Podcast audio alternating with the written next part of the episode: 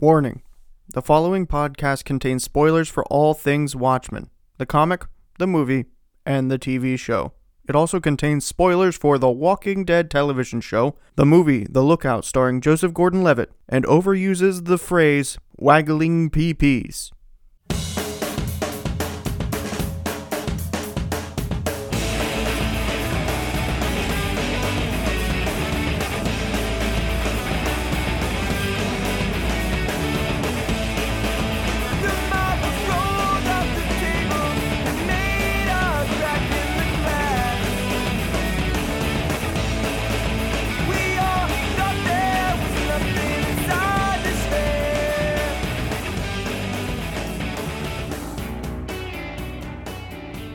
Welcome to the Disnump Podcast. My name is Miles Trout, your host. This is the show where we watch movies, listen to music, or play games in an effort to decide if we're going to keep the disc or if we're going to dump them. Today I am remotely joined by an old friend who's across the country, my friend Yashi. How you doing, Yashi? Hey, I'm great, brother. How are you? I'm all right. We're going to have to get into how far away you are and all that stuff here in a minute.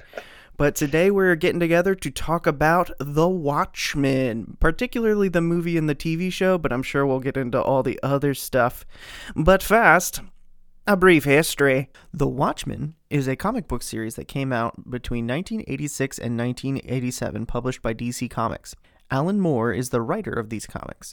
The art was done by Dave Gibbons and the color was done by John Higgins. This team of creators produced one of the most iconic and beloved comic books of all time. The comic was adapted into a movie by Zack Snyder in 2009. Then, HBO created a television series in 2019 based on the characters of Alan Moore's comic. Let's get into it. All right. Um so do you want to talk about the movie first or what are you thinking? I guess kind of start at the comic, um, or as much as we could really get through. So, I I don't know what your history with like comics and stuff is, um, but I was never like a big superhero fan. Like I never really was into Superman and Spider Man. I mean, like yeah, sure, the, the the animated shows and the movies and stuff, but as far as like comic books, they were always very like one dimensional. So this was the first one that I read, and I read it when I was 18, 19. Um, like just, I think I was after my first year of college, and a friend of mine was like, "Hey man, you should read this," and handed me this fat comic book uh, over summer. So for me, like this was the comic book that got me into comic books and like realizing, oh, there's more here than just like superheroes and villains. There's like plot that comic books can really have. And for me, that, that Watchmen was eye opening experience. Yeah, I I always wanted to read it because I heard it was like really psychological, but I never really got my hands on it and it's it's a lot of book. It's a lot of book. So, like Yeah. getting through Yeah. the 300 pages or whatever it is can be challenging. So, I never really got around to it. Um, but I think that there's like some really uh, kind of iconic moments in the comic, and um, I was just kind of looking back through those uh, the other day, like just searching for stuff online, and I completely forgot about this one quote from uh, from I guess do we have to say spoiler alert? Like oh, it's uh it's like in the beginning now. assumed, yeah. Yeah. Um, so uh, Veidt has this like his big reveal at the end of Watchmen is like this iconic moment, right? Like Rorschach and Night Owl show up and are ready to take down the plot, and he shows up and is like, "What do you think? I was gonna stand here and like tell you my plan? Mhm. Like I did that shit 35 minutes ago. You're way too late." And for me, that was like such a mind blowing thing for a comic book character to do. How do you do? You remember like stumbling across that scene? That scene? actually like 11 minutes ago watched that scene on the uh, the animated comic. So yeah it was uh especially like all the bad guys are like super dumb because they lay out the plot of their master plan while they have the good guy and they haven't done anything about it yet. So it just kind of supports the fact that he's the smartest man alive quote unquote that he uh he's just like oh i already did it that's why i'm telling you i wouldn't tell you otherwise like what do you think i'm an idiot like i thought that was brilliant Um, and for those of you who don't know anything about Watchmen, uh, what he does is he basically drops a. In the comic, I don't think it's a squid like it is in the show, but he drops like a giant monster on a bunch of major cities uh, across the, the world stop nuclear war. Um, which is I, I mean I've got so many like parallels to what's going on like Mhm. now uh, and it really brings to question of like was he right in doing this do you th- like do you think that he saved more lives by killing 3 million new yorkers versus like the potential of a nuclear holocaust Well, um, since I just watched the animated comic, I don't know if it's true to the comic or true to the movie. It seems like it's more true to the movie. I don't know how accurate the movie is, but they had the last four or five episodes of it. There was a guy that was like dragging a giant dead squid behind his boat, and then he brought it and they they modified it with the brain of a psychic. So I guess there's some kind of stock to psychics because that's what made him like a bomb is they dropped this squid in New York and the brain of a psychic inside of it created like a psychic explosion that like wiped out these people's brains. So that said, it wiped out like millions of people, right? Like 3 million people or something. i think that's what they say in the in the show Mhm. um, when they like explain uh, what's his face, the mirror guy, when they explain his like backstory. Um, I think that's what he says. Is it's like three million people died, um, but I don't know that that is necessarily true. But it's it's that's just New York, right? Like he Mhm. did it in multiple places around the world. Um, in a hope to like unite the world and make it a better place, and I find the the parallels to like, especially actually, and I don't want to make this like a political statement at all, but you know, our our current situation uh, with uh, coronavirus, and you know, potentially like our president is making this decision of when to reopen the country, and so what is for the greater good of the people, or you know, whatever, and like this this decision, I thought it was kind of interesting that we're doing this podcast like today, Mhm. uh, when that's the whole the whole thing that this like balances on. The, the story is Ozymandias making this kind of unilateral decision to do this thing. Yeah, he I thought that was like super interesting. It is like it's there's a lot of parallel moments in history, but this is definitely one of them where like there's the sacrifice of the few for the many kind of thing, and in most like superhero comics, the author pusses out and doesn't like have them actually get away with it, which is kind of what makes this one unique is it's already done. How do you react to the fact that it's already done? Because if you're trying to stop him, of course you should try and stop him, but the fact that he's already been successful, the plan is executed, the damage is done, do you go with the fact that he's just done this to so many people for the greater good, or do you just shit all over it like Rorschach does? And uh, I I feel like I would be on the opposite side of Rorschach. I feel like once the lives are gone, I would be on the side of the bad guy. What about you? I think that's kind of an interesting Rorschach's ending to, to start there. Like I think that that's a very interesting thing that at first Dr. Manhattan has this feeling like life is meaningless. Like what why are these things even here and like he he of course says it 50 million times that he experiences time differently than we experience time and his reality is not our reality and all that stuff. So like the beginning of the comics he has this view on humans and life are worthless and then at the end, he kind of comes around to, well, maybe not, but I'm still going to blow this dude up right here. Like, I'm still going to pop Rorschach like a tick. I don't know how I feel about, uh, like, once it's done, you know, am I, whose side am I on necessarily, right? Because I suppose that in this alternate universe, the Cold War tensions are much higher, right? And Mhm. it's like, I think there's, there's newspapers, if I remember correctly, like constantly as, uh, background pieces kind of showing what's going on and, you know, the leader of Russia says this, so Nixon's doing this, and blah blah blah. Um, so I imagine that the tensions are much higher, and I guess if I was like in Night Owl's shoes, because really that's all that's left, because Doctor Manhattan's like, "Yep, I'm gone," and teleports away. the the female characters there too. I forget what her name is. Uh, it's not Silk Spectre. It's uh, it's Laurie something. Laurie. Yeah. Yeah. Sorry. Because that's that's the detective in the in the TV show. Yes. I mean, I, I suppose at that point it depends on kind of your um, to get D and D like your character alignment, right? hmm Like, what kind of good character are you? Are you that lawful good person who's going to take Ozymandias in, you know, no matter what, or are you kind of like the chaotic good where you busted in and tried to beat up the guy anyway? But oh, I guess I see it from your perspective, so yeah, I'm good with that. hmm Um, I feel like Night Owl from the beginning is a very defeated character For sure. and he just kind of goes along with Rorschach maybe out of like a sentimental obligation. How do you feel about that? Because they they were partners. Yeah, and like Rorschach really goes off the deep end when Night Owl quits. And what they didn't show in the movie, but they did show in the animated comic, is that like Night Owl lets himself go. He gets like big and he's real depressed and real defeated. His only friend is like this old guy that he goes and visits who's his like predecessor. Like you said, he's very defeated. So from his perspective, like he's lost again. Right? Like I guess that's a fair thing to say is that he's lost again in this scenario because he was trying to stop it. So I'm sorry, what was the rest of your question?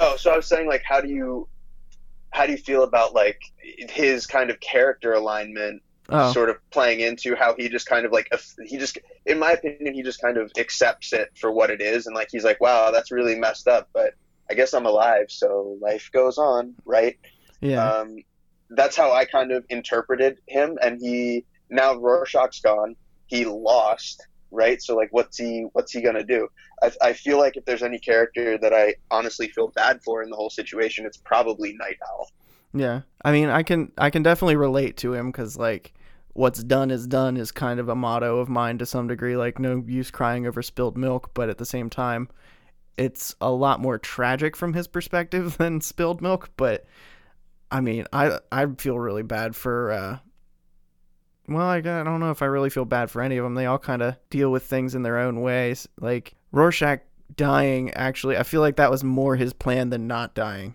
in order for him to win, he kind of had to die because of his like Yeah. his dead letters that he sent to the mail and stuff.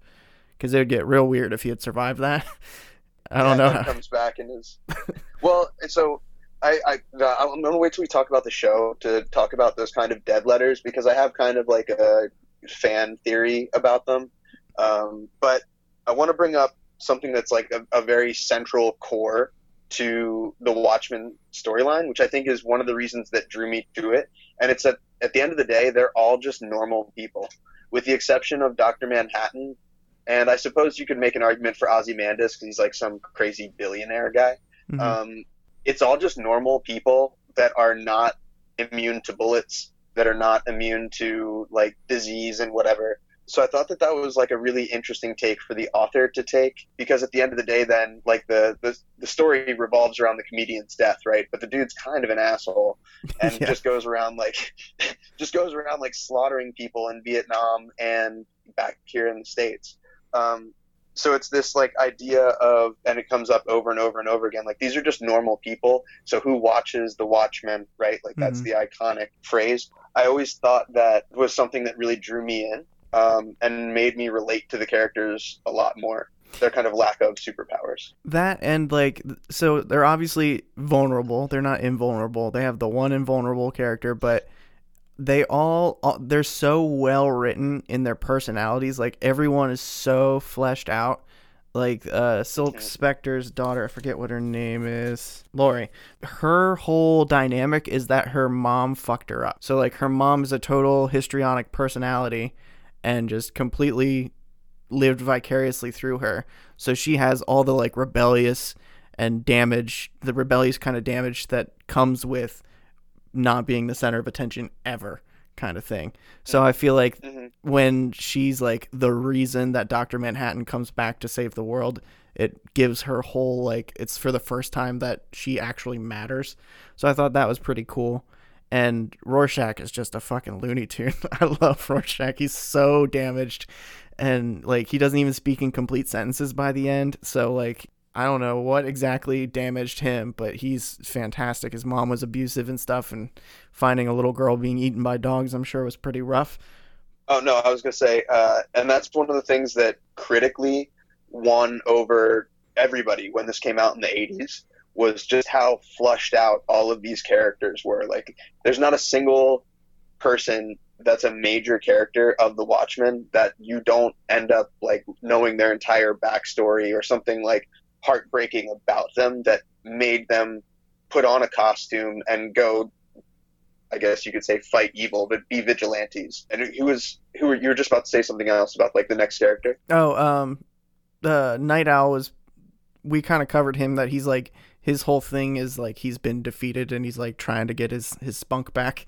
But the only character I really I don't have a grip on why they are the way they are is Ozymandias. I, I feel like I didn't understand his character at all until Jeremy Irons portrayed him in the show, and now I just feel like, oh, okay. Like it just it took a hot minute to get somebody who actually understood him to explain him. Yeah, I guess we can. I don't know how much more you want to say about the comics. I mean, the only thing that I really have is for those of you who are still like doubting how significant of a comic this was. It's one of nine graphic comics to ever win a Hugo Award, which is a huge deal in like the sci-fi fantasy world.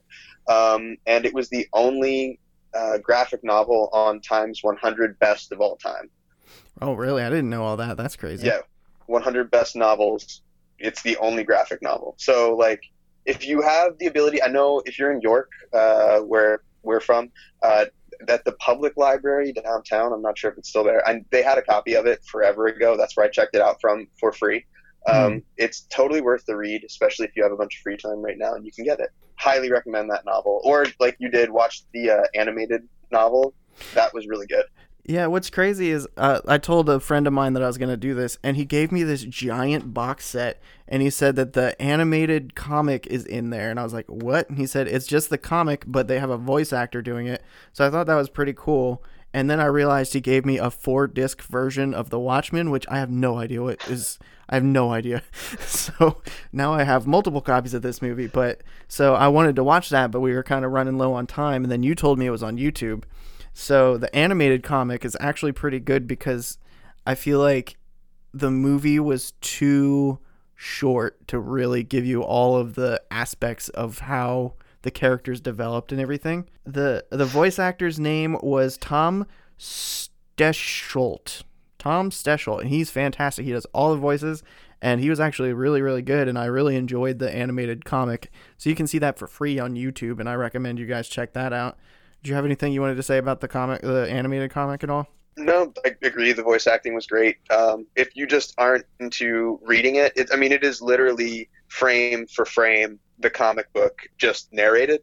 Um, so if you don't want to actually read it, but still experience how beautiful of a work, even like the drawing and stuff is, and the actual uh, each cell, uh, it's entirely worth it. I think each one's like 25 ish minutes, something like that. Yeah, the last couple are 30, but the first like 9 or 25 minutes, so. um, and it's dense. If you Yeah. have seen the movie, it's the same story, but so much better. Uh, everything fleshed out makes it infinitely better. So I guess that's all I really have to say about the, the comic. The movie, um, wow, what a movie, huh?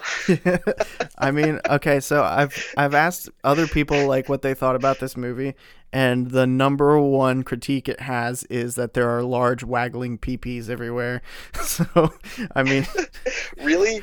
That's that's. I mean, okay. I live in California now. I live in in, in the Bay Area, and um, I guess that waggling peepees are just the norm for me now. I don't know. I, I, I was telling you before this uh, this started that I was in a cadaver lab, and like I that stuff just doesn't bother me anymore. Like I see straight through it. Um, so wait, wait, wait. Okay, But- so let's talk about you for just a second. So you live in California Okay. now. I haven't talked to you. I've hardly Yeah. spoken to you in ten years. So dude, I know. I think the last time I saw you, you were a manager at Isaac Still, and I was there with my ex girlfriend. So that's at least like eight years ago now. Mhm.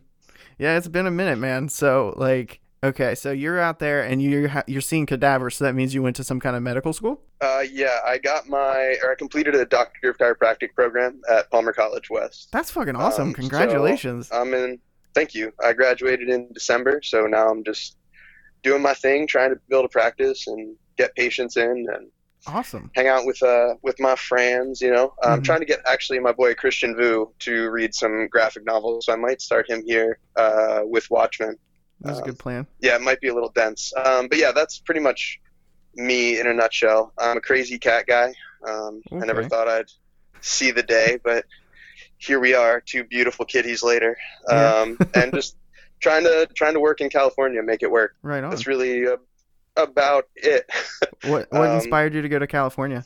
My fiance, uh, when we started dating, I was like just checking out chiro schools, and her family was all here, and uh, it was I think like a 15 minute drive from her dad's place, out here. So we were like, okay, perfect, we can shack up with him for a while and I can get through school and yeah, it'll be great. And it's not Pennsylvania. Nothing against living in Pennsylvania, but I was ready for a change of pace. I, I put it to people this way: like I could see myself doing well in like going back home, and there's nothing wrong with like living in York. I come and visit all the time, uh, not all the time, a handful of times, Mm. and uh, I think I could do well there, but I don't think I could thrive there. I've decided to be in a place I feel like I can thrive, um, and I hope and to everybody listening to this does the same. That's pretty much me, my last decade in a nutshell. Um, You've accomplished a lot. uh, yeah, that's pretty much it.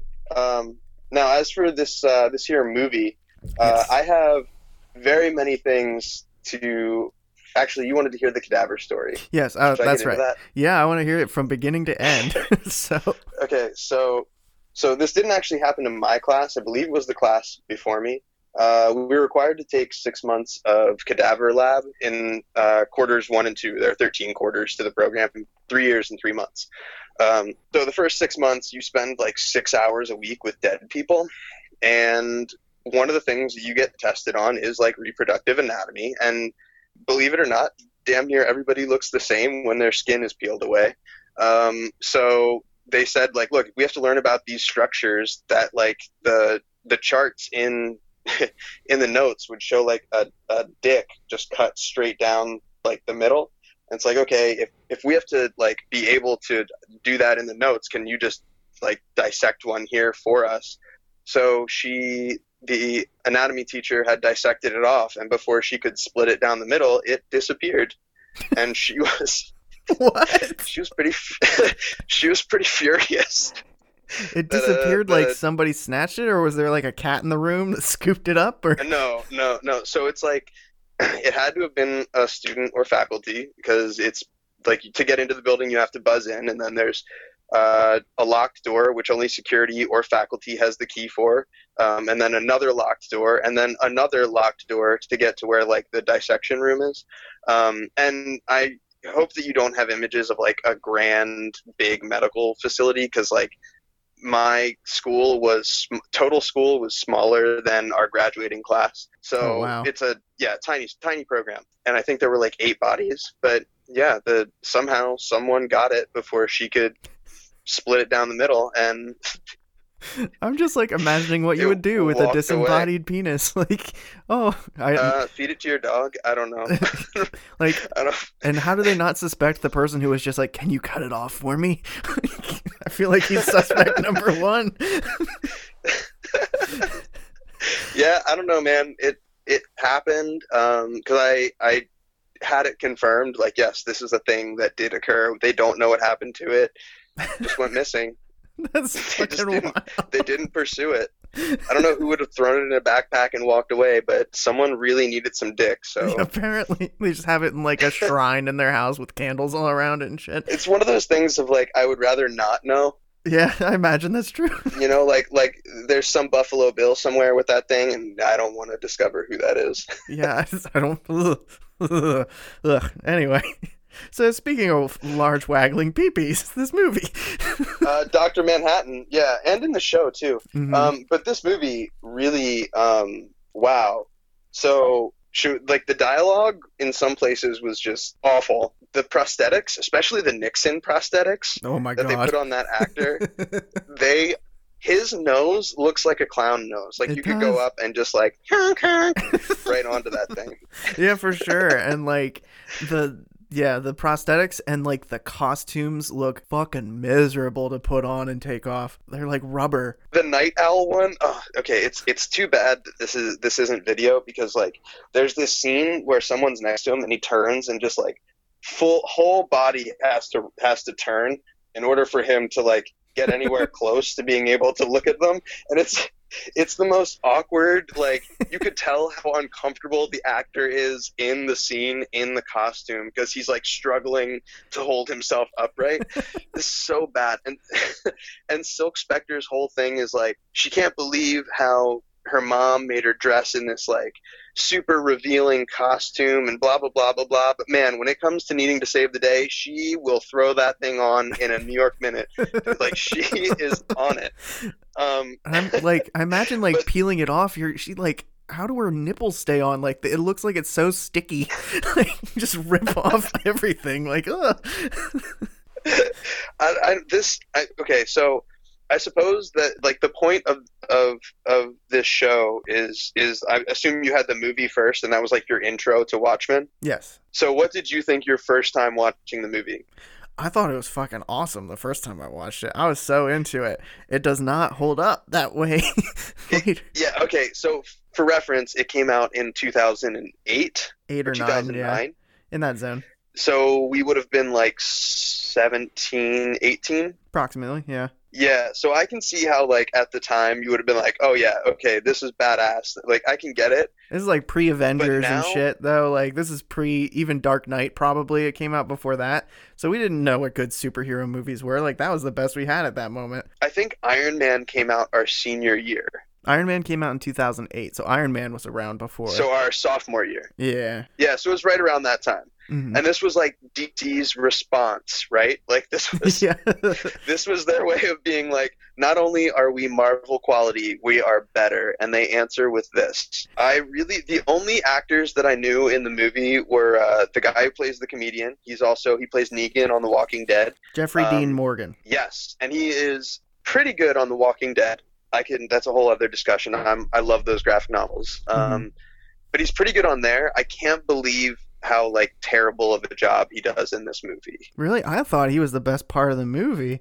He is, but that's setting the bar like that, that's not saying a lot. I think that as far as performances go, like he's so much better in The Walking Dead. Yeah. Um, yeah, I I think the person I had the most issue with was uh, the guy who plays Veidt.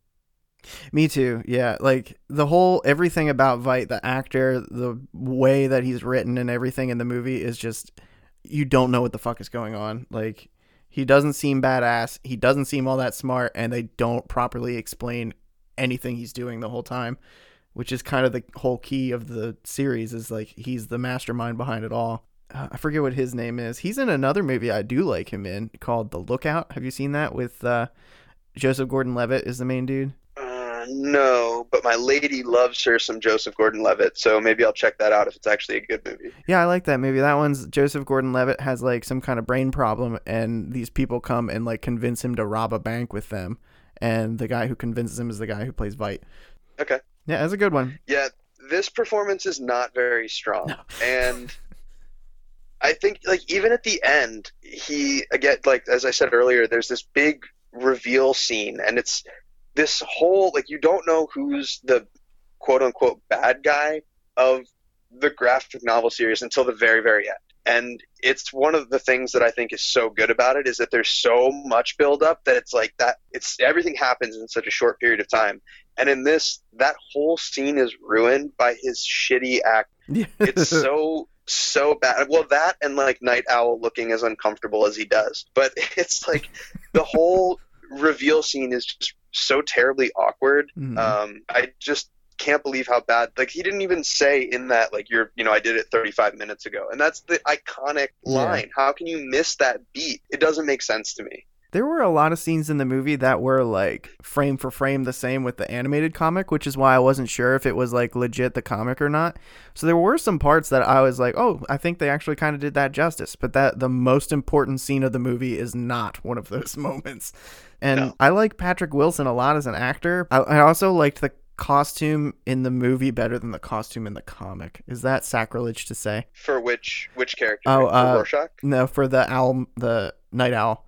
Oh, for Night Owl. Yeah. yeah his his i'll be honest when i i remember actually when i first read the graphic novel again i was 18 and i remember i hadn't seen the movie but i remember looking at his character and just thinking this guy looks dumb Yeah. if i saw this guy on the street and he was trying to stop me i would punch him in the face like he does not look like a very aggressive or menacing superhero well i guess he's not a superhero he doesn't look like a very menacing or aggressive hero He looks and like i a guess nun. that's kind of the point It- it, he really does Yeah, and I think that's inspiration for the TV show, which we'll get into. That that character is a nun. He just looks fucking dumb in the comics. So at least in the movie, they improved the general aesthetic. He doesn't have a square head, but it Mhm. still looks terribly uncomfortable. Yeah, it, that whole rubber suit. I can imagine. ugh, I I really hope that this wasn't a high budget movie because I remember it bombing in the box office. It was a high budget movie. This was a huge installment. it just didn't go so good. That that sucks. Yeah, I, I don't really know what else to say about the movie. Like I I guess the primary problem is that Watchmen is so dense that to try and get it into a two to two and a half hour movie, like it, it's a Hmm. big undertaking to do. Um, It's actually Because, three and a half hours. Is full. yeah, the full version is three and a half hours. I feel like when I watched it, it didn't last that long. They have like all the Damn, different cuts. okay. The Snyder cut is three and a half hours long, but like the theatrical Oh. version is like an hour and forty five minutes or some fucking nonsense. Like Okay, yeah, that's that's what I watched. I didn't watch the uh, the like three and a half hour long one, but maybe if I did, it would have been better paced. Maybe that's the the primary issue with it is that the pacing of the movie is just off. and like the action was cool back in the day, but compared to the way action goes in superhero movies now, like the power punches where you punch someone you don't have super strength, but if you punch someone and they go spinning into a wall that shatters, like that doesn't really play if you don't have super strength. And like when they raid the prison, it's like bad. it's so bad. They're doing high kicks in their leather and it's, it's just bad.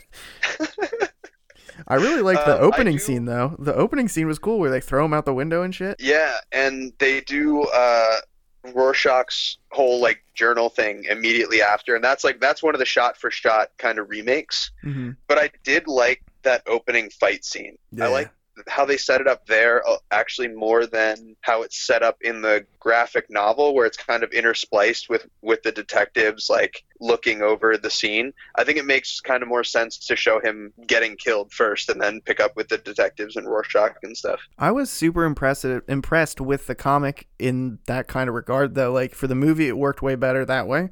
But in the comic when Mhm. like one group of people is doing something and then something is happening to another group of people like there's a conversation happening over here and it mirrors what's happening to like Rorschach when uh Night Owl's talking to somebody. Rorschach's like doing something that it isn't directly the same thing but the words apply to both. Like that's the real genius of this comic I think is like the journals and all that.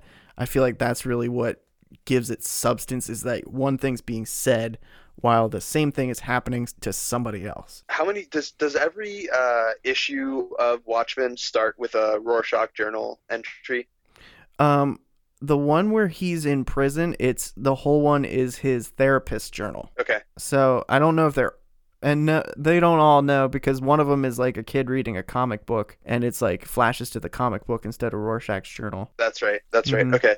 Because his, I have a whole kind of theory about like his journal and the Seventh Cavalry, which is like in the show. Mhm. Um, but I, I'm honestly not really sure what else to really say about the movie. I would not rate it as very good. no. Did you watch the full like three and a half hour version? I mean, I thought I did, but I got the Blockbuster version. So I don't know if you remember this about Blockbuster, but they would edit out things that they found unacceptable to a Christian audience. So they would Really? they literally animated underwear onto uh the Dr. Manhattan in several scenes. Like there's scenes where he is wearing like the man thong, but they literally edit underwear onto him as he's walking around a lot of the time. The only scenes where you see his dick you see a dick. yeah, the only scenes you see a dick are the ones where it's like essential to the plot that you're seeing his dick. So I thought I had the full version of it, and I do not. And then my buddy gave me this with all these discs in it, and now I'm like, I don't know if I can really determine if I'm gonna dump this disc now that I know I have all this movie I need to rewatch. Look at this shit. It's Yeah, like I- it's super thick. I just don't know that. I mean, again, my primary issue with the movie, I guess, is acting and pacing because they don't really have enough time to flesh it out. But man, I don't want like a Lord of the Rings experience out of this. And one of the things that I really actually like about the movie is that it's very like Frank Millery, it is, yeah. and I don't think I could do that for three and a half hours. No. I think that it would kind of lose its appeal. Um, and any of you who have seen like Sin City or uh, what's the other one that he has out? I can't remember the other movie. Spirit. Is that what it is? It- yeah, it's basically the same movie except bad. um, any of you have seen that? It's not the same, um, but it's it kind of has a similar like feel to how kind of gritty and edgy it is. Mhm. Uh, and I don't think I could sit through three hours and thirty-seven minutes or whatever it is of of that. Yeah, that's, It would not be my fancy. I feel like Zack Snyder and uh what's his name Michael Bay they kind of have like a similar reputation at this point where they're like, we're gonna make it a gritty reboot with explosions and leather. So, but I mean, I kind of like Zack Snyder because I can't let go of that uh, that Dawn of the Dead movie from 2005. Like that's one of the best movies ever made, and like I, I can't let go of Zack Snyder for that. But like, and I I didn't think Justice League was the worst movie ever, but for the most part. Zack Snyder is not not delivering these days. So I mean, the Snyder cut of things is always longer, and I'm hoping that as I w- watch the ultimate cut of this movie, that it'll be better. But the pacing is just wrong for the two hour one. Yeah, it's it's way too rushed. Um, but I will, like you said, I will give him props on Rorschach's mask. Mhm. That's probably my favorite part of the movie. Is this like ever shifting, ever changing thing that's kind of going on with his face. Um, I thought that was really cool. Well, you're transitioning us perfectly into the TV show because around Halloween time, I was toying around with the idea of being Rorschach, and the TV show Yeah. premiered in October. So I was like, oh shit. And I found Rorschach masks that as you would breathe into them, the heat of your breath would make the like the mask change and shit. It was fucking cool. That's cool. It was fucking cool. And then on the 20th of October, before Halloween, the show comes out and everyone who wears a Rorschach mask is a fucking KKK member. And I was like, oh, this mask has not got a good look right now. this is probably not the Okay. mask to wear. So, uh, yeah. Although I, I don't know, man. That that's your own interpretation of that. I would say if you think it's cool, you wear it. You you do your you do you, Miles. You live your life. But this is my theory. Okay, this is what I think has kind of happened. First of all, to before we go to the show, I think that Rorschach's I don't want to say transformation, but he's he starts the the comic book with this like you know Rorschach's journal October whatever October twelfth nineteen eighty five and it's like the world is a bunch of whores and drug addicts just like shooting up in the street and fornication everywhere. And you know he's like very um, ultra conservative i have a feeling mildly racist but maybe not and by and like basically everyone should die and he straight up says there needs to be a cleansing by the end of it he's trying to stop that cleansing from happening right Oh shit, you're right. I didn't even think of that. I think I think that's a really interesting thing because he writes all of this in his journal, sends it off to the newspapers. I have a feeling this is my like connect the dots in my own head. The newspapers, as it shows in the movie, and I'm not sure about in the graphic novel, I don't remember. Uh, there's like it's a slow news day, so they're like, "What do we want to print?" And he gets Rorschach's journal, assuming that that journal survives the blast. They print the story and now like they print his manifesto these other people in the south this resonates with this like cultural cleansing that needs to happen because we're not really given that much background info on the seventh k in the show they're just kind of like oh they attacked once before and they're gonna you know now they're back right like it, it doesn't really explain where they come from so they all wear the rorschach masks meaning that they probably in my head subscribe to his there needs to be a cleansing, which the senator says, you know, pretty much outright at the end, or when he's revealed to be a part of the seventh K. And they're kind of following in Rorschach's manifesto. Mhm. That's how I kind of see them starting. And I think that that's an incredible connection. I think that like their ability to do that for the the show writers to take this idea of okay, this actually happened because it was the comic was supposed to happen around the same time as it was released, which I believe was like 87 to 88. So it was about 2 years behind in its own real world timeline and the story of the show takes place in 2020 yeah, I believe so. somewhere around there hmm something like that. So somewhere we'll say between 2015 and 2025. I can't remember exactly where. Um, so it's like 30-ish years later, right around on point with us. It kind of makes sense to me to connect those dots. because of the show now we have like three generation like the minutemen the watchmen and then i don't know what they call the new ones but we basically get to see like the evolution of just the way that people who are superheroes basically interact with society and how the events of like the very first minutemen affect our modern day superheroes and stuff and I thought that was fucking brilliant. Like this TV show, I I was pretty into TV last year, and this show was without a doubt a million bajillion miles the best show I watched in 2019. Like it was just so fucking good and so fucking well made Do you did you agree with that? Like, was, So last year, television wise for me, uh, was not big. I was finishing up grad school, no, so Oh, yeah. I've been catching up. I've been catching up since then. I had heard it was coming out. I was excited it was coming out. I did not understand because I'd only seen like the media pictures of uh, Sister Night Mhm. and or Angela, whatever you want to call her, of her like you know with the the yellow mask across her face and you know the the hood and everything. I'd only seen the media stuff. I didn't really know what it was about, but I'd heard it was incredible. After seeing the Watchmen movie, I think I saw it maybe six or seven years ago. I was not very hype on it being like a decent show when I first heard about it. Um, and I was excited to watch it, to be honest with you. One episode in, and I was like 20 minutes in, and I was in. I was Mhm. in. I was so down to watch this entire show. They had me hook, line, and sinker. The first episode, that like freaking ridiculous raid on that seventh K place with the 50 cal on the back and of the, the truck, cows and shit. just mowing them down. Yeah, and then the they use like basically a remake of uh, Night Owl's ship to shoot down the seventh K plane. I think it, Like that was I felt like it was the actual like original one, wasn't it? I could be wrong. yeah. Sure. Why not? Yeah, sure. If, not, it was something similar. I don't know. That, but that was the first thing that I said. I like tapped my fiance. I was like, "Look, look, that's from that's from the graphic novel. Come on, come on, come on. Mhm. There it is. They they brought his ship back. That's so cool." Can you believe Um, that they had this attention to detail? Yeah. Yeah, little did I know how much attention to detail there actually was. So, one of the big kind of mysteries of the Minutemen is what happened to Hooded Justice. He just disappears in 1955. So, of all the Minutemen, as they tell you over and over again in the graphic novels, they're like almost all dead or insane or in jail. And they don't know what happened to Hooded Justice. So, I thought that that entire backstory was incredible. That's what I think Um, of when I think of this show now is that episode. It was just like so well made. Well, I, I think of so the first four episodes aren't bad, not by any means, but as far as like exposition goes, it's definitely exposition, right? Like it's getting ready for the main stuff. And then episode five happens. It's called Little Fear of Lightning.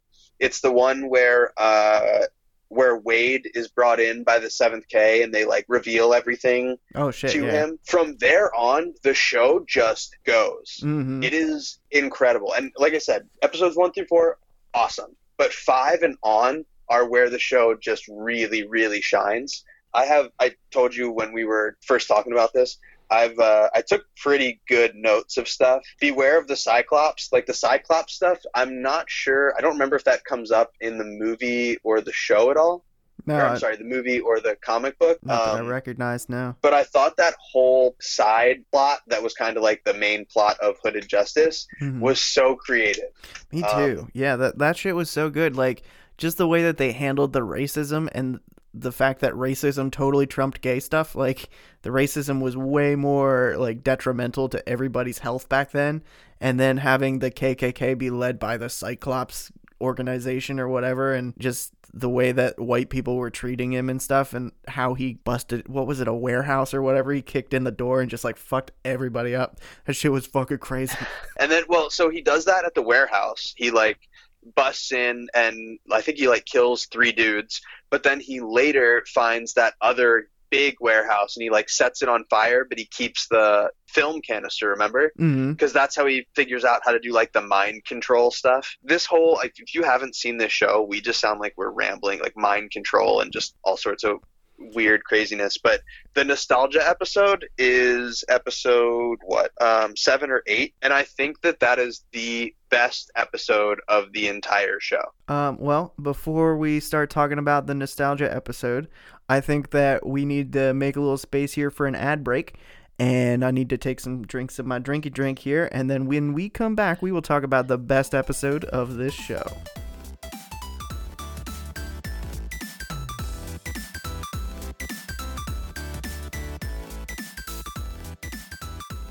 Man, I'm having a really good time talking to Yashi. I hope you guys are enjoying it as well.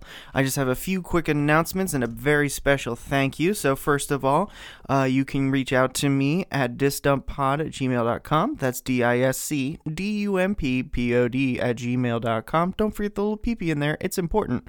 Twitter is at the disc dump. Instagram is disc dump podcast. Again, don't forget the PP. And on Facebook, it's Disc Dump Podcast Fans. It's a group that you can join to see all things Disc Dump. You can see the promotional materials, start some discussions, and really is a great place to get a hold of me also. I want to give a very special thank you to John, uh, Mr. Weber, John Weber. He's been on the podcast a couple times now. He was so kind as to give me a copy of Watchmen with the animated comic. So, John, thank you for that. Uh, I also want to thank Yashi for doing this super fun podcast with me for your listening pleasure. And last but not least, I want to thank Darren at Parma Pizza in Dallastown. They have been doing a really great service in providing food for students who are put out by coronavirus. A lot of kids, the only meal they get per day is through the school. And since the schools are all closed, he wants to make sure everybody's eaten. So they are doing a really great service. They are providing pizza for the kids who need it. It's all working out super well, I think. And I know the kids appreciate it. And to give them a very special thank you, I just want you all to know that they're doing this great service.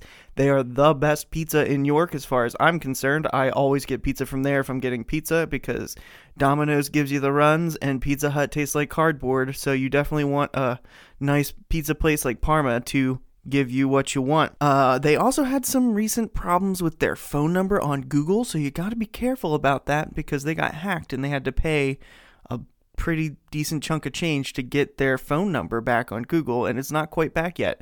So if you want to order pizza from Parma Pizza in Dallastown, here is the phone number 717 501 5608. Again, please support these guys. They just had their one year anniversary with that ownership, and they're doing really great things at a, I'm sure a big cost to them because it's just the right thing to do. So I think that that should be rewarded, and I think you guys should order pizza from them. And it doesn't hurt that they have the best pizza around. Thank you guys so much. I appreciate what you're doing for the community. And now, without further ado, we'll get back to the discussion.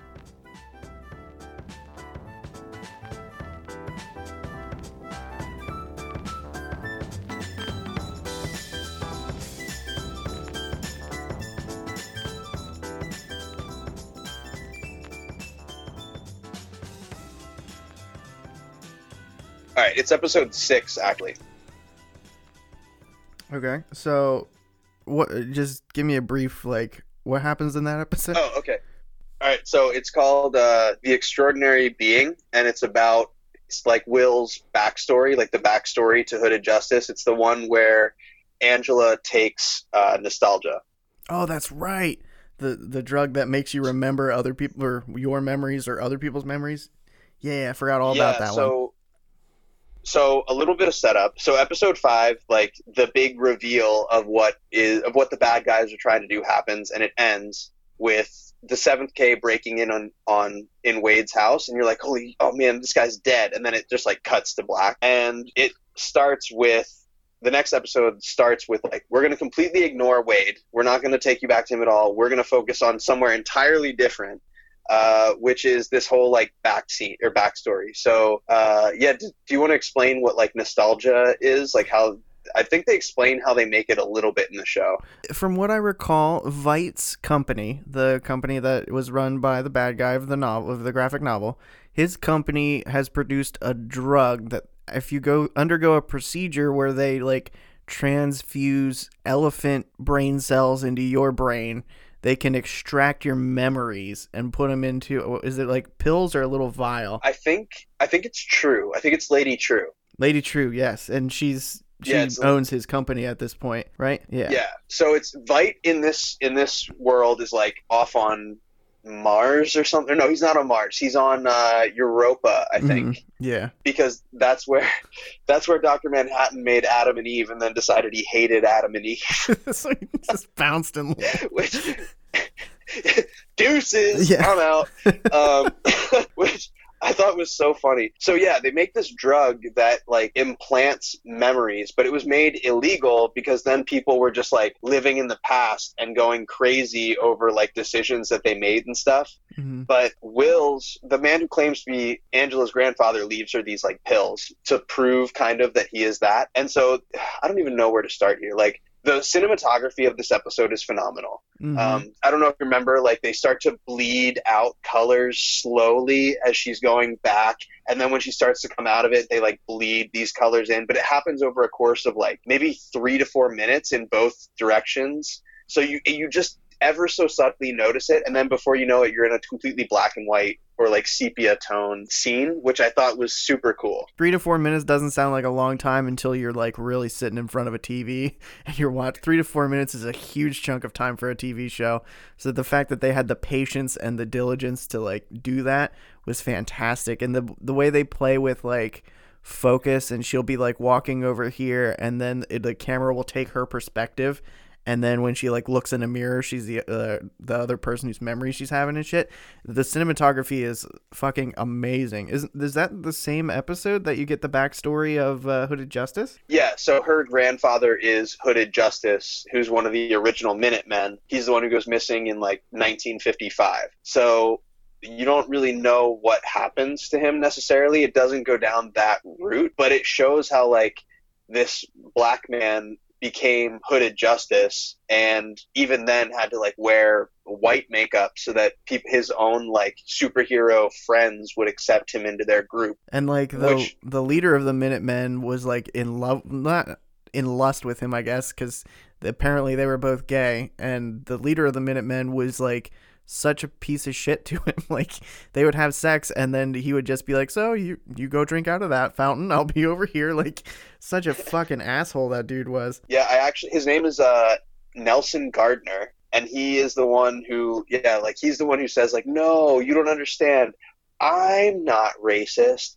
They're racist. They're the ones you have to wear it for. Has nothing to do with me. And then even then there's like if- if I recall correctly there's all sorts of signs that like show them beating up like es- essentially like super racist early 1900s you know 1930s signs showing like beating up specifically minorities and like black people and stuff. You can count on the minutemen and the wear and tear that this takes on will. And angela knows nothing about this which i think is what's so cool is that like not only is she learning about her grandfather right? Like but most of us who who I don't know if you knew your grandparents or not, but like most of us who grew up with some sort of grandparent at some point asked them like, "So, tell me about what this was like."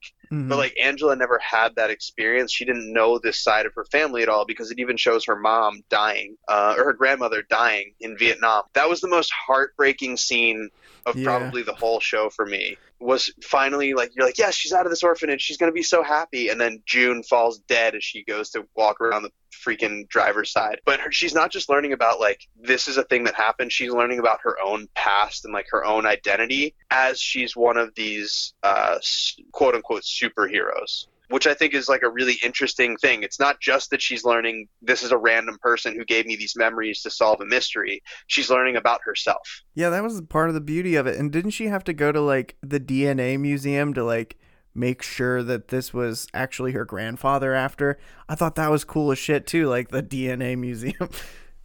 Yeah, it was like an, an egg corn. Like you scan your thumb in the show or something like that, and then it gives you an egg corn, and you walk into like this room and plant the egg corn. It shows you your family tree, That's which right. was such a cool idea. Like, if that existed in real life, man, sign me up. Shut up and take my money. Let's see it. I mean, I don't think we're too far away from that with like the 23 and me and all that other bullshit that send us your DNA and let us do whatever we want with it. We'll tell you where you're from. Yeah, I have opinions on that stuff, but that's a conversation for a different time. so one of the things that is constant that comes up even in the movie is uh, lettuce. Did you notice that? How often lettuce comes up. Yeah, like the seventh K, all their truck beds have like lettuce falling out of them. And there's, I think the same thing happens in the movie. There's a, a bad guy that gets busted and he's got like lettuce in the back of his truck. I'm fairly certain, like, I don't know why that's such an imagery in, well, I guess it would be in the movie and in the comic book, why that's such an imagery that they keep coming back to. But I thought that that was like a really strange thing. And it's something that is particularly important to this episode because in this episode is where Angela makes the connection to like the seventh K and who they might be, like where they might be and stuff. hmm So she notices that from back in the day, they were all lettuce farmers at the market. And like that leads her to like in the first episode, a piece of lettuce drops off when they're when the guys like drive away with the 50 cal thing mm-hmm. and then it comes back again when Wade follows that girl to from like home to the seventh K place, and then comes back again in this dream. It happens over and over and over, and I that's one piece of imagery that I honestly don't understand. Oh man, I was really hoping you were understanding it because I was about to ask you. So what the hell does that mean? No, man, I actually wanted to ask you about it. Like, what would you think? Like, why do you think they might have chosen that Um, of all things? Like heads of lettuce, I think is is it like a heads will roll kind of thing, or what I do mean, you think? I think that definitely like every time that you see one fall out of a truck, I'm pretty sure they're driving away from killing somebody for the most part. So I do think there's the heads will roll thing. But is it weird to say that I feel like it sort of personifies like a greed kind of thing, like amassing something? So like lettuce and money are both green, obviously, and some people call money lettuce. I- I'm just thinking out loud. I probably sound stupid as shit, but like they they always have like large amounts. It's not like they're walking around with a head of lettuce. They have huge amounts of it. So I mean, I I don't know. I feel like it kind of has something to do with how much of something they ha- like. They're showing a surplus that's kind of like a power kind of thing. Does that make sense? Yeah, I mean, we're I think we're definitely reading into it too far. Yeah. but I just thought it was like a really a really interesting piece of imagery and wanted to ask you about it. hmm So I want to ask, what did you think about the Adam and Eve characters? that whole storyline was like, what the fuck is going on until like the second to last episode. I was like, I still don't understand what's happening until he started fishing him out of the lake. I was like, why is this a, thing on this show? I thought Jeremy Irons fucking stole the show. Like he was so good because he was just like belittling all these mental midgets all around him and making them call him master and shit. Like I feel like that's really what it took for me to understand exactly what kind of character he is uh, as Ozymandias. Like he just has this superiority complex that he just manipulates people with. So I thought that was actually pretty cool. And the Adam and Eve characters, like the actors that play them, how he makes them like act out the movie and shit. That's it. I was like, babe, babe, look, see, that's the that's where the clock was in the radioactive thing, and now he's cooking him. Oh man! And then he like actually like cooked him in the thing. Like, what the fuck? I was so wildly uncomfortable with the first time that they show the Adam and Eve characters because the first time that they show Eve, he's like sitting there naked at a typewriter and her head just like pops up out of his lap. Like Mhm. not like, "Oh, hello, nice to see you there." Like out of nowhere. And then from there on, it's just he just treats them like shit the entire time, and they go along with it. But what I think shows Veidt's level of like how far kind of gone he is is that he gets one of them to uh what's what's his what does he call him? He gets one of them to basically trap him there. Oh, I can't remember what he calls the guy, but it's the the guy who like is the is it the game warden? Is Oh, that- yeah, the he calls warden. him the game warden Mhm. and it's one of the Adam and Eve. Like it's one of the Adams. Yeah. I'm not sure if Doctor Manhattan put him up to it, but I think it's kind of assumed that he's the one who told him to do that, and it doesn't make any sense to me whatsoever. Like he's so crazy. He needs to have like some kind of nemesis is the whole thing. I think they actually directly say that at one point. Like, I just need to have someone to compete with. And he's like, Was I a worthy adversary? He's like, No, you were not a worthy. yeah, that was fa- oh man, I fucking love Jeremy Irons. And then like when it reveals that he's the one who's just been like dumping squid on everybody for no reason other than well, I gotta keep up appearances that squid monsters are coming. When he like laid all the bodies out on the moon or whatever, That was so fucking clever, and it says like send nudes. No, it doesn't. It says help me or whatever. but It says, uh, "Help me, daughter." I think, Oh, or is that what it "Save me, daughter," something like that. Yeah, because he uh, he told Trieu that he would never call her daughter. man, that Trieu character is a fucking Looney Tune too, huh? That whole storyline was fucking cloned- wild. she cloned her mom and is Clones her raising her mom. mom. that shit was But then- cool. But that that gets back to that elephant thing, because then she hooks up her mom to the same device and implants her mom's memories into this clone who's like twenty-ish, I mean, if that somewhere in there. yeah. Yeah, and and like knows that she's actually a dead woman. Like that, I, it's just such a strange turn of a storyline in an already like very strange universe. That was such a weird take for the the story writers to to do. Like it, it really has nothing to do with anything in the story. That she's not No. an important character at all. And they just decide to like throw this thing out there, like, oh yeah, by the way, that's not her daughter, that's her mom. Yeah, that was like fucking wild. And like the way they introduced Trieu's character too, where she goes up to the farmers who've been trying to conceive and is like, here's a baby if you want it. However, I need this place in the next 30 seconds. And like, what was it? Like an asteroid or whatever fell down and she was like, it's mine. Uh, Yeah. yeah, like that shit was fucking, uh, like the whole, that whole scene. I'm looking at my girlfriend and she's looking at me and we're like, are we watching the right show? Is this Watchmen? like, who is this bitch? where did this lady come from? Yeah, the, I think she's like the world's first trillionaire or something like that. hmm That's like a part of her character lore, and she is she ends up being the primary bad guy, right?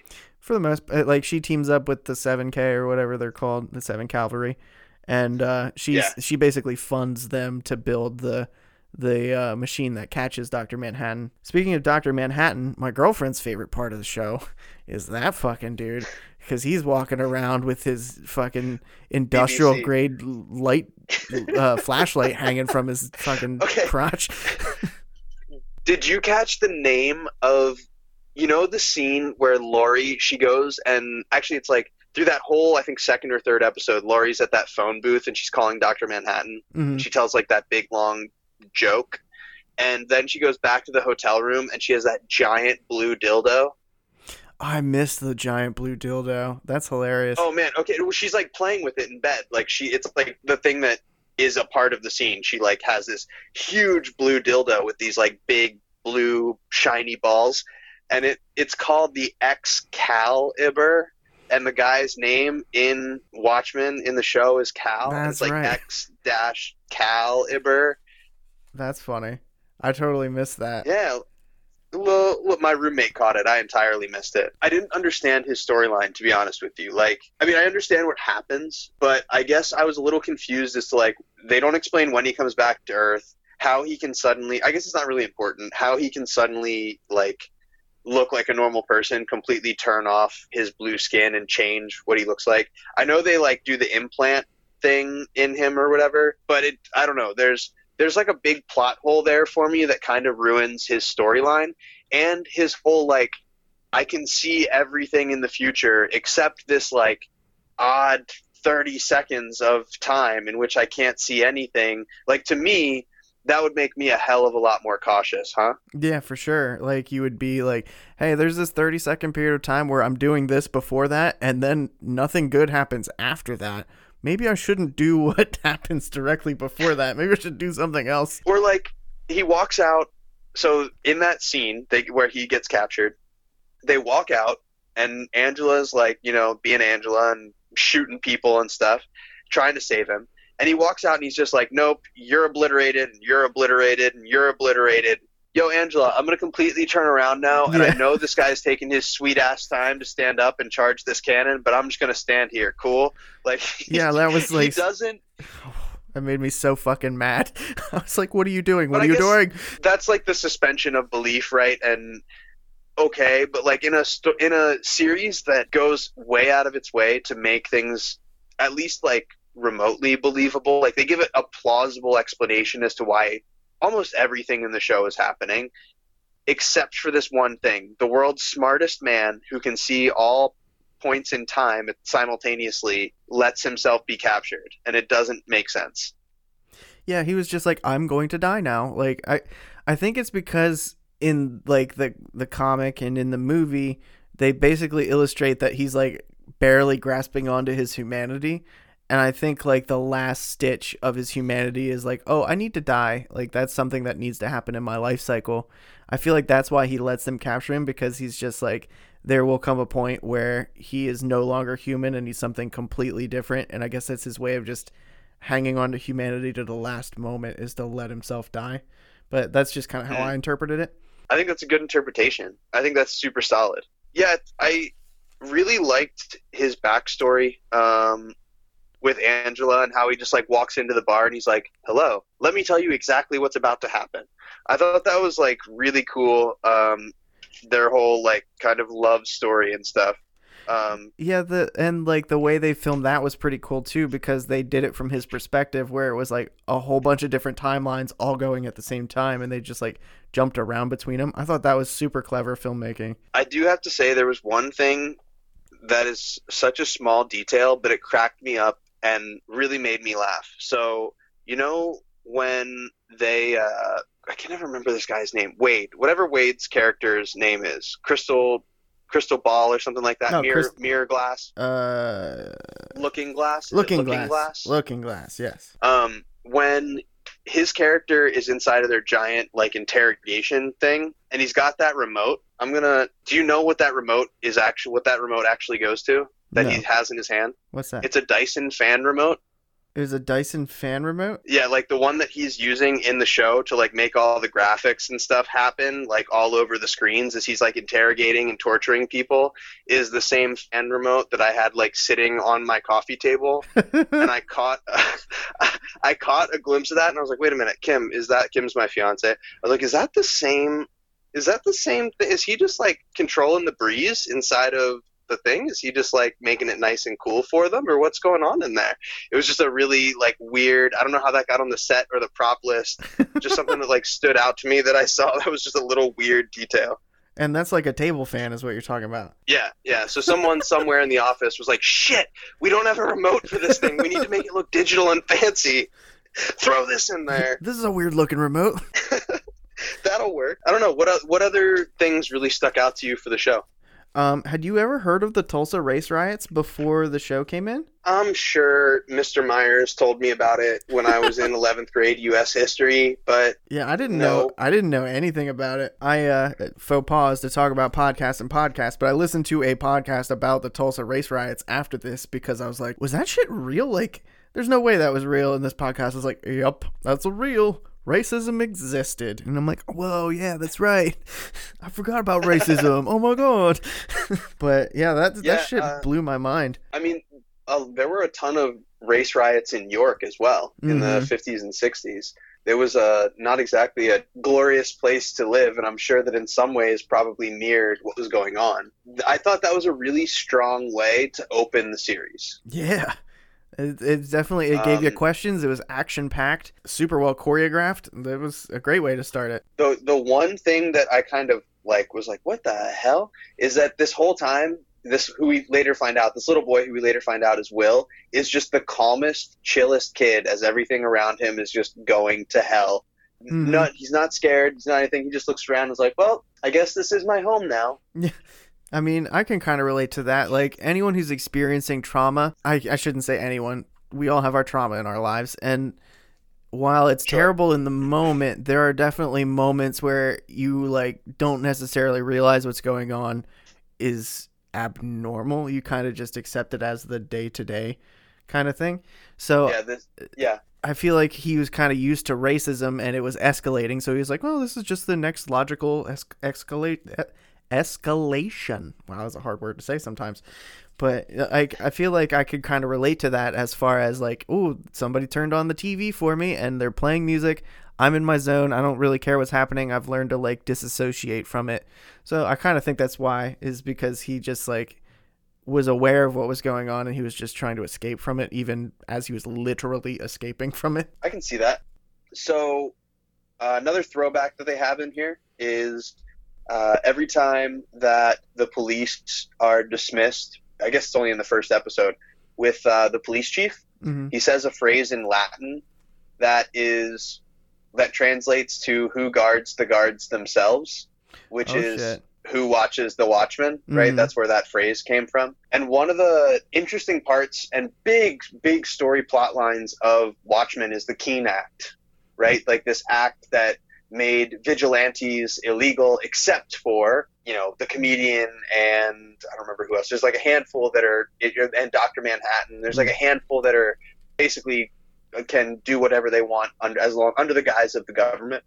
Um, so the Keene Act made vigilantism and wearing masks illegal. In this new show, you know, fast forward 30, 35 years later, and now all the police are wearing masks, which I thought was very interesting because the entire point of the Keene Act was that you should know like who is arresting you and like it should be a thing that everybody knows about. It's like anything I else in that that- life. It's like a political, uh, sp- uh, not speculum. That's a that's a different thing. Uh, uh, Pendulum. yes, it is a political speculum. it's also uh, no a, a political pendulum. Like when you go extreme one direction, you end up going extreme in the other direction, and kind of level yourself out. So I think that actually is a great way to like over the course of thirty years, you're over on the other end of that that pendulum that everyone's wearing masks. And yeah, and it's literally all law enforcement in this world wears either yellow masks or a giant panda hat, or they look like a Russian, like weird slob guy who never gets dressed. Like I don't understand Red's character and why he looks like such a bum. I really think it's cool how all the police in this universe can just kind of wear whatever they want, and it's not even like it's a costume. It's just this Yeah. is who they are, and of like you have some that are like Angela's where it is a legit costume, but most of them are just like, yeah, I'm like red. Like I'm gonna wear a red tracksuit and a mask and a red like ski mask, and that's gonna be it. Yeah, uh, the Red Menace. He was he was like the modern day version of the comedian. Like he was just like volatile and over the top. But Oh, that's a great take. I didn't think about that at all. yeah, he he was like out there busting people's heads and shit because he could, and everyone was like, "Hey, you should probably chill." And he's like, "Fuck you, I'm not going to chill." And he just goes and he busts people's heads and like the Nixon monument and shit. What the fuck was up with Panda? Like they made it seem like he was gonna be this big thing, and it was just a fat guy with a panda head on his head. Yeah, he was like the stenographer, right? Like he was Mhm. the guy taking notes. I think that of all the cops on the force, he was probably the most level-headed.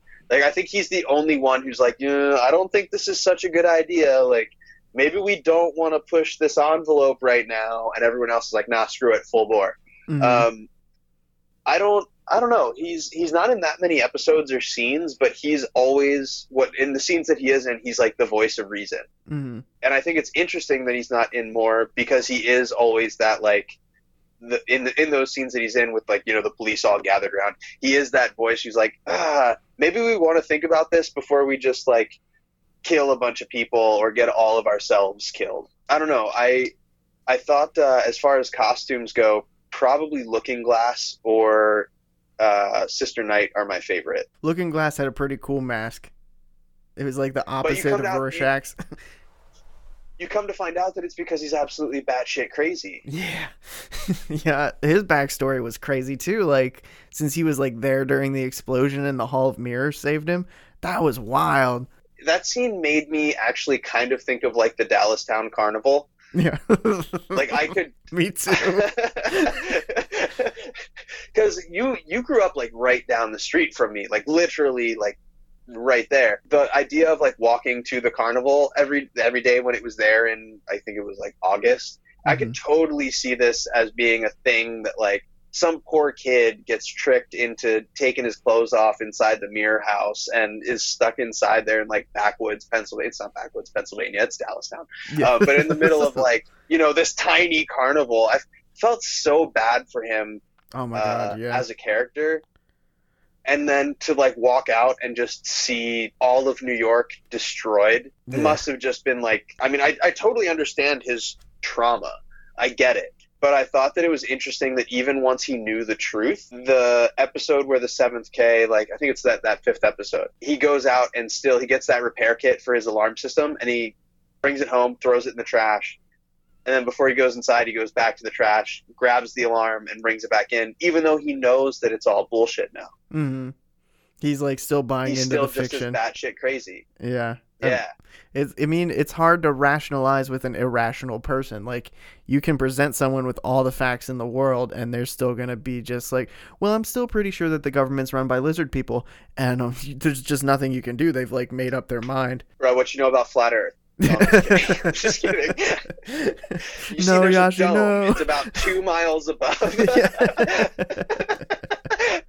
oh, my God. I've been down some rabbit holes. Come on. Um, did, you, did you watch the Flat Earth I- documentary on Netflix? no, I Oh, my god. I have brain cells. Uh, no, well, it's like it's it's just like a really fine observation of confirmation bias. Like they literally are like, okay, flat earthers, here's a whole bunch of money, let's prove it, and they just like come every time they fail, they come up with an excuse why they're right. And they're like, we're supporting. But if you can prove this, go ahead. And they just like drop the ball, but you cannot convince them they're wrong. You just can't. It's just not something you can do. So I feel like that's kind of relates to uh, Looking Glass's character because even though he knows all the facts point to this is bullshit, he's like totally, totally invested. Yeah, and I mean, not just that he knows that like that it's bullshit, but that he has the bunker in the back stocked with food. This man has previously gone through every precaution that he can possibly go through to be ready for squids to come falling out of the sky, including all of his hats are lined with that like Aluminum apparently foil. protective foil. Yeah. And he never is anywhere without a hat on like in the entire show. Hmm You're, yeah, I Um, don't. The only time that I think he took it off was to show us that there was foil under it, right? Like the whole series, he has it on. Yep, and that's only a very short period of time. I think it's when he's in the bar. hmm When he's in the bar with the woman who's from the Seventh K. Yeah, I might as well just like tell the whole series story. Like at this point, we've just I mean, we pretty much have. yeah. It's this show is absolutely incredible. Um, I for real, I have notes that's at least like I have a little stenographer pad here, Yeah. and like every episode is has something on it that's at least a full page. Um, See, I wanted to rewatch Uh, the series again for this, but I I could not muster the time to do it. So I literally like took a tiny little uh notepad. I wrote movie, and then I just wrote down the first thing I wrote was large waggling peepees. It's the first thing I wrote for notes, and then after that, I just kind of like wrote what I remembered about the movie, and then I did the the animated comic and the show. I'm about out of notes at this point. Yeah, I uh, I've got a bunch, but I mean, I I don't know what more to really say or how I can recommend the show more. Um, top to bottom, it's a really fantastic. Uh, the the script was great. All the cinematography is great. I don't think there's a single weak episode. no. Um, and if you're one of those people who saw the movie 10 years ago, um, are not into graphic novels, which is like, hey, that's fine. Everybody, you know, has their own art forms and whatever that they're into, but you're into television, um, you can totally jump into this series without having seen any other Watchmen stuff, and I think you'll still be okay. it definitely rewards fans, but you like everyone, regardless if you're a fan or not, it's confusing as fuck at the beginning. Like you're not gonna understand everything that happens till like episode three or four is when it starts to come together. So like, Mhm. don't let that discourage you. This is the best show I watched in general in a year because I watched that uh, his Dark Material show. I watched Ozark. I watched a whole bunch of shows last year, and this show blew all of them away. Like this was the Okay. best show of 19.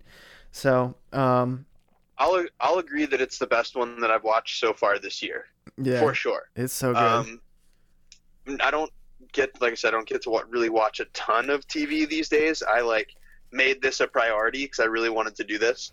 Mhm. Um, but I would recommend this no problem. I'm really hoping that there's a season two where we can explore some other. like, I know there's not going to be. No. I know, but you know, like to be able to explore this universe a little more would be really cool. I agree, and I I wish they would, but the person who wrote and directed it and all that, he said that like they dumped all of their ideas into it. Like they don't have any more ideas. They thought about it really hard. I uh I went to New York Comic Con last year actually, and uh all the promotional shit they had they just dump papers and necklaces and shit on you the whole time you're there, and I got a magazine that's like their annual magazine, and there's like a four page article in it about the show coming out, which came out like right after I got back. And the whole thing is just talking about how much effort the HBO went through to secure the guy who made it, who is uh, the guy who did Lost and The Leftovers. Warner Brothers broached the topic of Watchmen TV show with Lindel, L I N D E L O F, Lindelof. Anyway, they like they offered this show to him three times and they wouldn't do it with anybody else because Damon Lindelof was the guy. They were like, "You're the guy to do this," and he's like, mm, "Yeah, I don't really want to do it." And they approached him in 2009 right after the Watchmen movie came out, and they're like, "You should make a show," and he's like, mm, "Yeah, I don't want to do that." And then they approached him again, and he said, mm, "Yeah, I don't want to do that." And then this most recent time was when he was like, "Okay, so I've been thinking about this this whole time since you offered it to me. I guess we'll do this." But he has zero intention of making another season, and he made a brilliant fucking piece of television. So I agree. And do you know what? As much as I wish there would be a second season, I think that a lot of television shows, especially American made television shows, can take a note from this. Um, because like in, in the, on BBC shows, they will tell them at that time, like, listen, you have two seasons. So whatever story you want to tell, you have X, you know, two seasons could be 10 episodes or two seasons could be like 30 episodes, you know, but mhm. you have this much and they tell them up front like here's what you have here in the us that things get like well we'll do a season and then see if it gets picked up. Oh it got picked up for a second season but then halfway through they find out they get picked up for a third. And then towards the end of the third season they find out they got picked up for a fourth. So they don't really know how much of a story they have to tell right?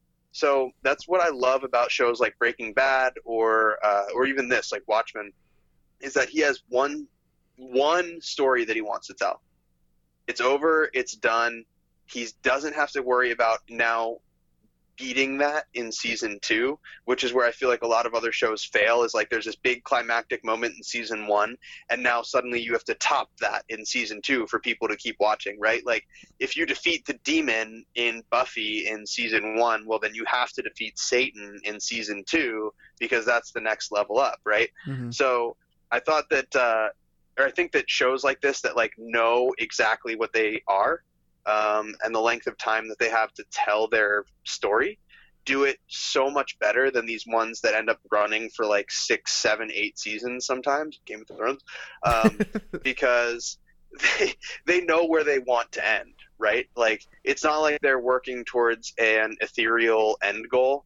They know that they have ten episodes to get through X amount of material and to pace it appropriately. less is more, as they say.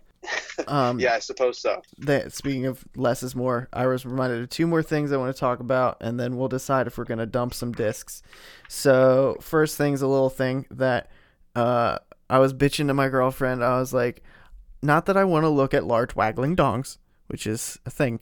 I don't really care to look at them, but it doesn't offend me. Why did fucking Blockbuster edit this goddamn movie? Look at how often he's wearing a thong. I'm telling you, he doesn't wear a thong this often. And then in the show, when the bad guy's like, I'm going to become Dr. Manhattan, and he takes off all his clothing and he's wearing the thong, she was like, Oh my god, he's wearing the thong too. we were fucking dying. Oh my god. I actually did notice that because I was expecting him to get the senator. You mean? Yeah. Before he goes into like that machine, I was expecting him to get full nudie booty too, and that he doesn't, and he keeps on like that weird pair of underwear. cracked me up. the, the huge man. I'm glad I wasn't the only one to laugh at that, and I'm, I'm. It makes me happy that you did too. Yeah, he and he goes like, "I don't need to wave my dick in your face. You guys, uh, you've been emasculated enough. Like this is fine." And uh, I guess the last thing I want to ask you is, do you think that Sister Night becomes Doctor Manhattan at the end because he passes her pow- his power through the egg, and she eats the egg and she goes to walk on water and it cuts right before she walks on water? Do you think it worked or no? Well, man, do you think that, um, man, do you think that she is Doctor Manhattan? I don't know. Do you think that the that they're dreaming in an Inception? Yeah. Um, it's it's it's it's kind of one of those questions that we'll never know. I'm gonna say that I don't think that she is and I have no proof as to why. I it's kind of like I I I haven't read fan theories on it. I'm sure if I found a Reddit page, it can convince me otherwise. But So wait, wait, If- wait. Okay. I- so the ending you're imagining is she like her husband's dead. He's he was gone, and she's like, "Fuck, I'm so sad." Wait, I'm gonna eat this raw egg, and now I'm gonna go walk on the pool. Everything hinges on this moment, and she takes a step, and she just falls face first into the deep end of her pool. okay, so first of all, yes. Uh, no, so I imagine that she probably just like lowers herself down slowly. She doesn't walk on water and is like, okay, whatever. I don't know. It's a it's a hard question to answer because like, did she cook the egg? No, I don't. I don't know. Um, Doesn't she just like crack I it just open and like eat raw egg? yeah, yeah, I think so. I just imagine that it would kind of ruin her character. For sure, it would ruin the You know- show if she was walking around being God at the end. Be, yeah, and I think that I don't know that Doctor Manhattan would do that because while he said that he could, maybe he would transfer like something to her. Uh, maybe like you know solidify their memories or like he ended because he, ends up kind of being this romantic man right Mhm. um, which is like out of character for him. But I don't know that he would necessarily give her something like the power of a god. Yeah, I think that he would see it as like like I was saying earlier, I I'm of the perspective that he was trying to preserve humanity, so like passing on godliness to other humans, I feel like that's not on brand for him. Especially because she tends to have a temper. Yeah. and i i don't I, I think that he definitely passed something. There was something there. We'll never know what it was. It's kind of up to you like you know that's the brilliant part of it just like cutting to black. Um but I, I just think that it would be so out of character for him to give her ridiculous power. And especially considering that his whole like character transformation is whether or not life is worth it and what does it mean to be an all power like all powerful omnip I can never say this word omnipotent, Omnipotent. being I I just don't see him passing that on Hmm. yeah, I mean, I'm not sure what he might have because I definitely think that he does he does something to that egg yeah. he and he didn't cook it. Hmm. For some reason my brain just went, "Hey, it's Easter." He just said Passover and we're talking about eggs. So I don't know why my brain was just like, uh, okay, podcast gotta be over now, Miles. so, so sorry about Um, that. but yeah, but what what do you believe what do you think happened Uh, I mean, uh, I'm I'm really bad at telling the ends of stories. Like every time I run a one-off in D and D, it basically ends with like, and then it ends, and you guys were victorious, and there was infinite happiness.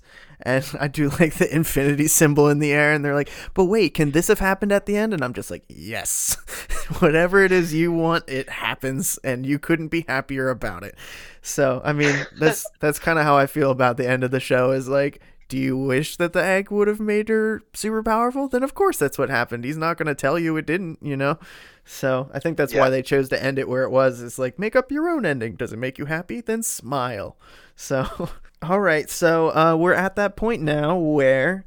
I have to decide as I hold the ultimate cut of The Watchmen in my hands with the whole bunch of discs version and the animated comic. Do I want to keep these this movie and these comic discs or do I want to dump them? What do you think, Yash? Okay, so if you had just the regular DVD, I would say like immediate dump, get rid of it, The, burn it, give it a blockbuster version is out. no more blockbuster version. I think the collector's version is cool. I think the animated stuff is cool, and you should definitely check out some of like the bonus stuff. hmm But I also feel like it's a movie that you would constantly look at your shelf and go, "Yeah, no, not today. Not I'm good today." on that." So for that reason, and considering that the animated comic may or may not be available on YouTube, I'm gonna say dump it. I I think I'm on the same page as you. I'm gonna look at this and say, "Not today, Snyder. Not today." So many times that, but I think I will watch the special features just to like watch them. But after that, it's uh, we're gonna say goodbye to the Watchmen. Thank you for doing this with me, Yashi. It's been too long, man. Yeah, thanks for the invite. Um, I'd be happy to do another one. Let me know what other cool stuff you got coming up, and Oh, for sure. I'll jump back on. This was fun. Yeah, man, this is this is how I spend my free time now. Is this and D and D? So, uh, yeah, I will it. happily have you back on. Um, so I want to say thank you to the band The Jazz June for the use of our theme song "Viva La Speed Metal" off of the album The Medicine. It is a wonderful song off a wonderful album that's gotten me through some hard times, and you can get that wherever music is sold.